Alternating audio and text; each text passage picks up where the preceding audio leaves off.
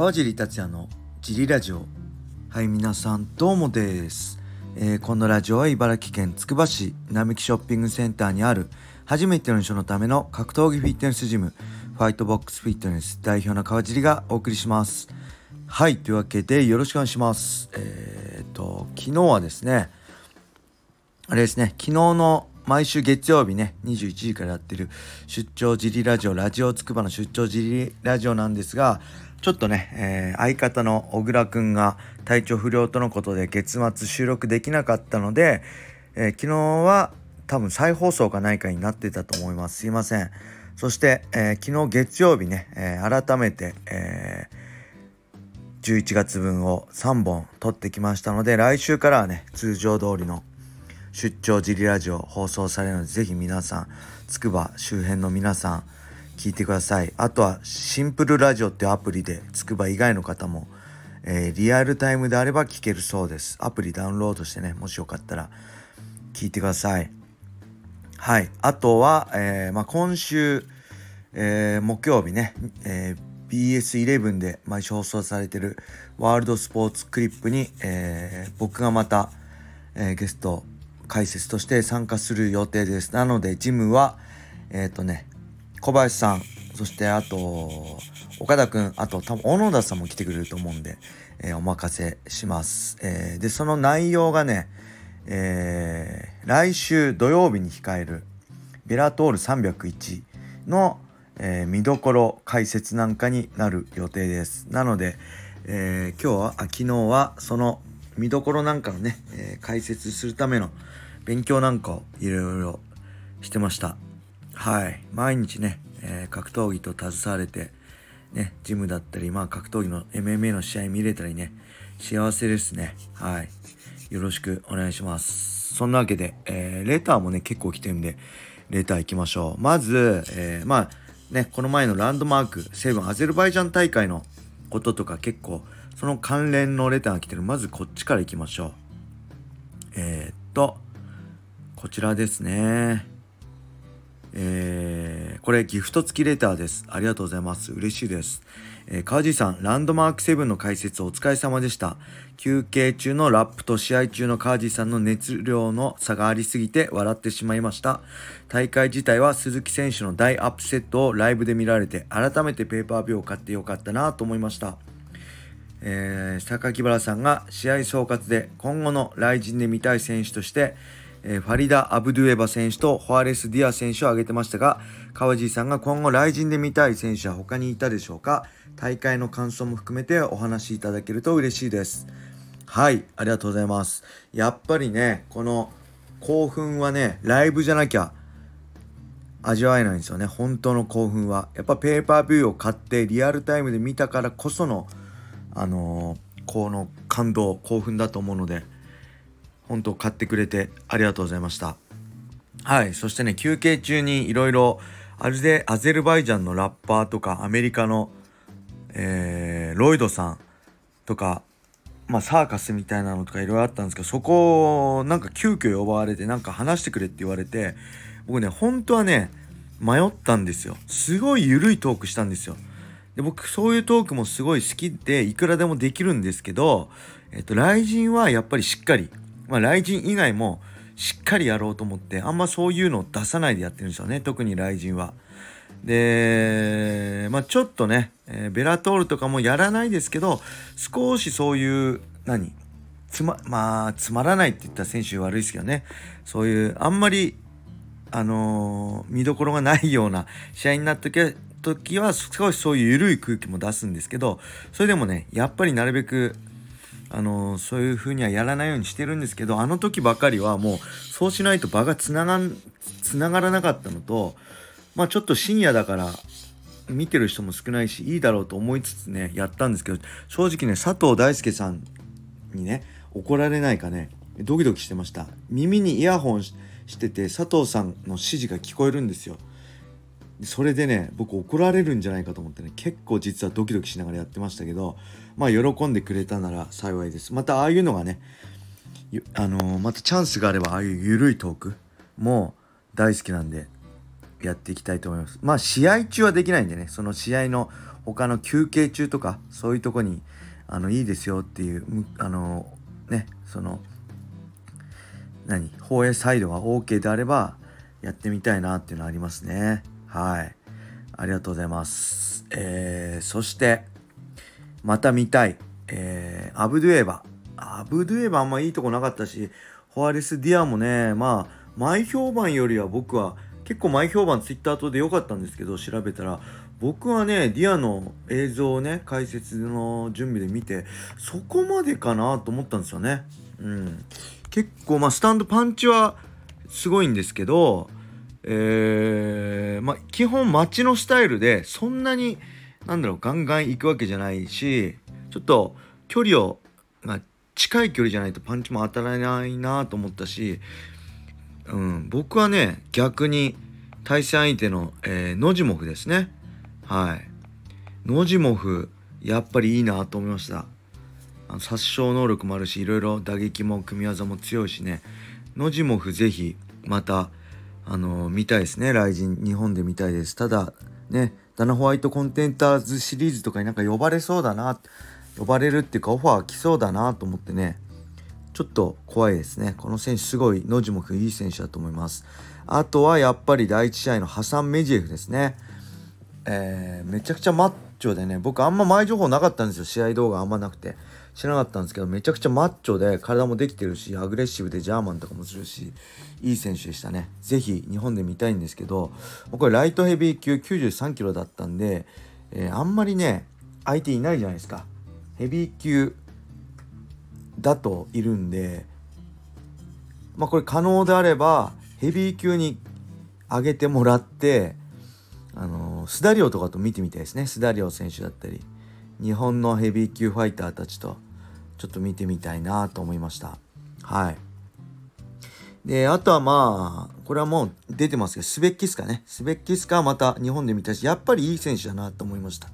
ただねやっぱりキャリアがあのー、ねだいぶ上の人たちと伊沢選手とかねあのレナ選手とか戦ってきたんで同じぐらいなキャリアまあ3勝4勝ぐらいの選手とだったらいいんじゃないかなって思うと、えー、まあ今回ね51キロ契約だから多分ストロー級でもいけると思うんですよ。そしたらね、えー、やっぱ松選手この前で4勝かな松選手。でキャリア的には同じぐらいなんで松選手とかの相手にすごいいいんじゃないかなと思いましたねスベッキスカは。はい。そんな感じです。えー、っとそれではねもう一個いきましょういつも楽しく拝聴しております。先日、鈴木選手が来人ランドマーク7アゼルバイジャン大会で圧倒的な不利な中で無事キラモス選手に勝利し、パトリシオ戦に続き、アップセットを起こし、夜中なのに興奮、感動しました。そこで川尻さんが選ぶ団体問わず、MMA ビッグアップセットを教えてください。よろしくお願いします。はい。鈴木選手、まさにビッグアップセットでしたね。これはね、ありますよ。もうパッもうナンバーワンは即決まりましたね。はい。もう2秒で、いや、1秒で浮かんできました。ベスト3いきましょう。3位から言っていきますね。えー、3位は、2004年の、えー、プライドグランプリ開幕戦のケビン・ランデルマン対ミルコ・クロコップですね。はい。これはすごかったです。ミルコ・クロコップはね、もうこの頃、すごかったんですよ。えー、っとね、この次の年に、まあ、ヒョードル戦が実現するんですけど、あの、まあ、ヒョードルとのね、頂上決戦を期待されつつ、えー、プライドグランプリに出るんですけど1回戦でケビン・ランデルマンにまさかの左フックでケアを倒されてケア負けしちゃうんですよね。はい。これにはびっくりしましたね。で、その後のケビン・ランデルマンのね、言う、言う、言うって。俺も怖かったけど、お前たちのために頑張ったんだっていうね、マイクも感動だったしね、これはまあ衝撃的なミルコ・クロコップの敗戦でした。まあミルコは USC でもね、あのー、ハイキックでまさかコンサガでしたっけ？に負けたり意外とそういう取りこぼしがあるんですよね。はい。そして、えー、もう第2位はこれもねプライドなんですよ。2004年プライド男祭りね、大晦日、えー、アンデルソン・シューバ対長男亮ですね。現トライブ東京 MMA の代表である長男さんが、えー、ね、後の USC のね、絶対王者ですよ。何度防衛でしたっけ？アンデルソン・シェーバー。えー、と、ミドル級ですね、しかも。はい。のシューバー相手に結構打撃でボコボコにされるんですけど、えー、とね、なんと起死回生の、えー、っと、何ていうんですか、カニバサミからの内ヒールで1本取るんですよね。これも衝撃受けましたね。僕会場にいましたね。この時まだプライドとは契約する前なんですけど、自分がシュートのチャンピオンになって、プライドと接触してマッハさんのマネージャーの方からチケットをもらって見に行きました。えー、雪の埼玉スーパーアリーナですね。高速道路が雪で大変な思い出ありましたね。はい。これもびっくりしましたね。そして、えー、第1位ね。もうこれダントツですね。えー、2007年 USC69 での、えー、ジョルジ・サンピエール対マット・セラです。これは衝撃的でしたね。ジョルジ・サンピエールっていうのは、まあ、GSP ね。まあ、USC ミドル級の絶対王者がアンデルソン・シューバーであれば USC のウェルター級の絶対王者がジョルジ・サンピエールこと GSP でした。でこの人はねなんかすごいスポーツマンシップっていうか、まあ、マクドナルドとか大好きらしいんですけどそれでもねこのなんだろう今のマクレガーとかあまあ強くなると大体のファイターがこうジョン・ジョーンズとかちょっとね、えー、メンタルがおかしくなって、えー、ちょっとぶっ飛んじゃうんですけど最後の最後までこう紳士的な格闘家はこうあるべきみたいな見本になるような態度で、えー、多分アンチも少なかったんじゃないかなっていうぐらいのすごい選手で本当に強かったんですよ。オリンピック目指オリンピック目指そうのレスリング力で誰でも簡単にテイクダウンしちゃうみたいな。で対するマット・セラは、まあ、正直ねそこまで強くなかったですねこの時点なんでジョルジュ・サンピエール戦が実現したのかちょっと詳しく覚えてないですけど確実にかませ犬ですね。えー、まあ、2007年でしょこれが。4月らしいんですよググったら。2007年といえば僕が、まあ、プライドなくなってねあのやれんのかまで1年試合してない時期僕が29歳の時ね。えっ、ー、とねもうこれどどんぐらいの衝撃かって言えばえっ、ー、とジョリー・サンピエールってもう絶対王者ですよ。ね。えー、そのジョルジー・サンピエール相手にマット・セラは正直ねあの僕でも勝てましたね。多分。僕よりも弱かったと思います、えー、多分マット・セラねこの時はウェルター級ですけど最初はねライト級でやってたんですよね。多分イーブスとか僕と戦ったことも僕が勝ってるイーブスとかとも戦ってるんで確かライト級でやってたんでライト級だったら全然僕の方が強い自信。ありますね。この当時2007年当時でも。そのぐらいの選手がウェルター級の絶対王者スーパースターでにもなってたのかな。これそれからなったのかな。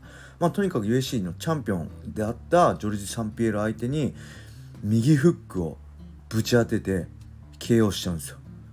これはびっくりしましたね。だから僕がもうジョルジ・サンピエール KO が勝ちするようなインパクトですよ。ライト級の僕が。これはねちょっと多分うーんまあ3030年あるこの USC の歴史の中でもダントツ第1位のアップセットだと思いますね。うん、これねあのぜひ USC ファイトバスで見れるんでぜひ見てほしいですファイトバス契約している人はちなみにこの3つ全部あのファイトバスで見えますね。ケビン・ランデルマン対ミルコミルコ・クロコップ。ちなみにこの2004年のミルコ・クロコップはねえっ、ー、と1年間でね8試合してます。調べたら、えー、日本に住みながら自転車で、えー、チームミルコ・クロコップが自転車ガチでママチャリで競争しながら練習場に向かうシーンが格闘技雑誌に載ってましたね。それはちょっとシュールで面白かったです。はい。で、えー、長男アンデルソンも2004年大晦日ねプライド男祭り。でマット・ステラ・ジョルズ・サンピエルが USC69 なんでねあのぜひ USC ファイトバスで見てください。僕の気持ちがわかると思います。はいそんな感じで、えー、ちょっと長くなっちゃいましたけど今日はこれで終わりにしたいと思います。レターもねどしどしお待ちしております。それでは皆様良い一日を。またね